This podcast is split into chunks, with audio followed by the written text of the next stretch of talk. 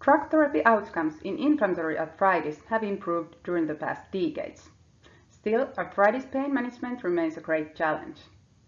Increasing use and abuse of prescription opioids has caused worldwide concern. However, only a few previous studies have reported IA patients' opioid use. The aim of our study was to assess to what extent the worldwide opioid epidemic affects Finnish patients with early inflammatory arthritis. The data for this work came from the registers maintained by the Social Insurance Institution of Finland.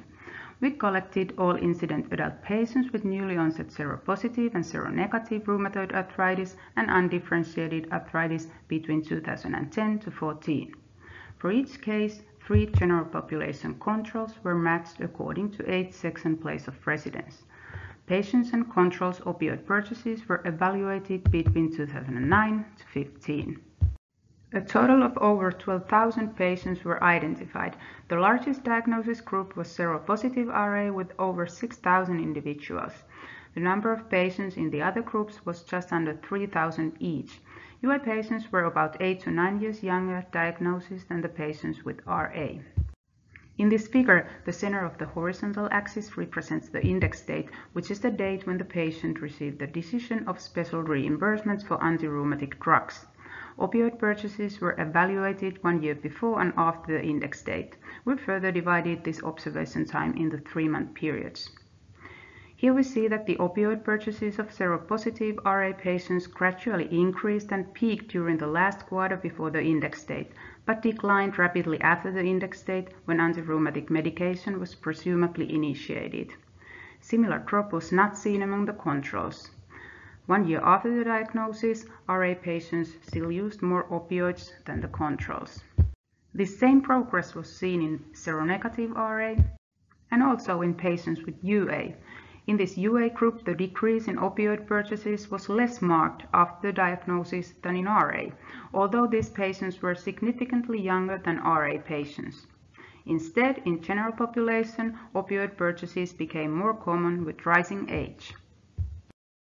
Here we show the risk ratio of opioid purchases among the patients one year before and one year after the index date compared to the controls. Patients with UA were up to four times more likely opioid purchasers than their controls during the last quarter before the index date, and still a 2.5-fold difference remained during the whole first year after the index date.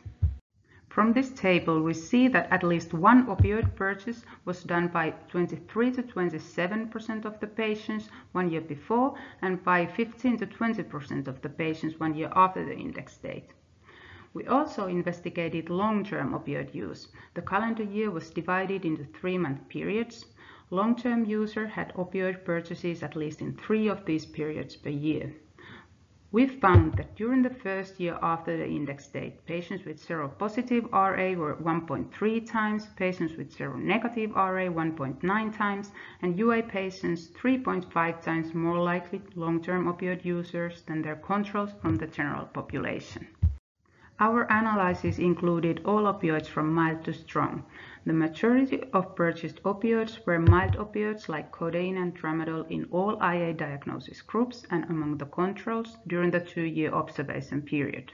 Moderate and strong opioids were purchased less frequently. So, to conclude, IA patients are more likely to buy opioids one year before and one year after diagnosis than the general population. Opioid purchases peak just before the diagnosis of IA, but decrease rapidly after that, especially in seropositive RA.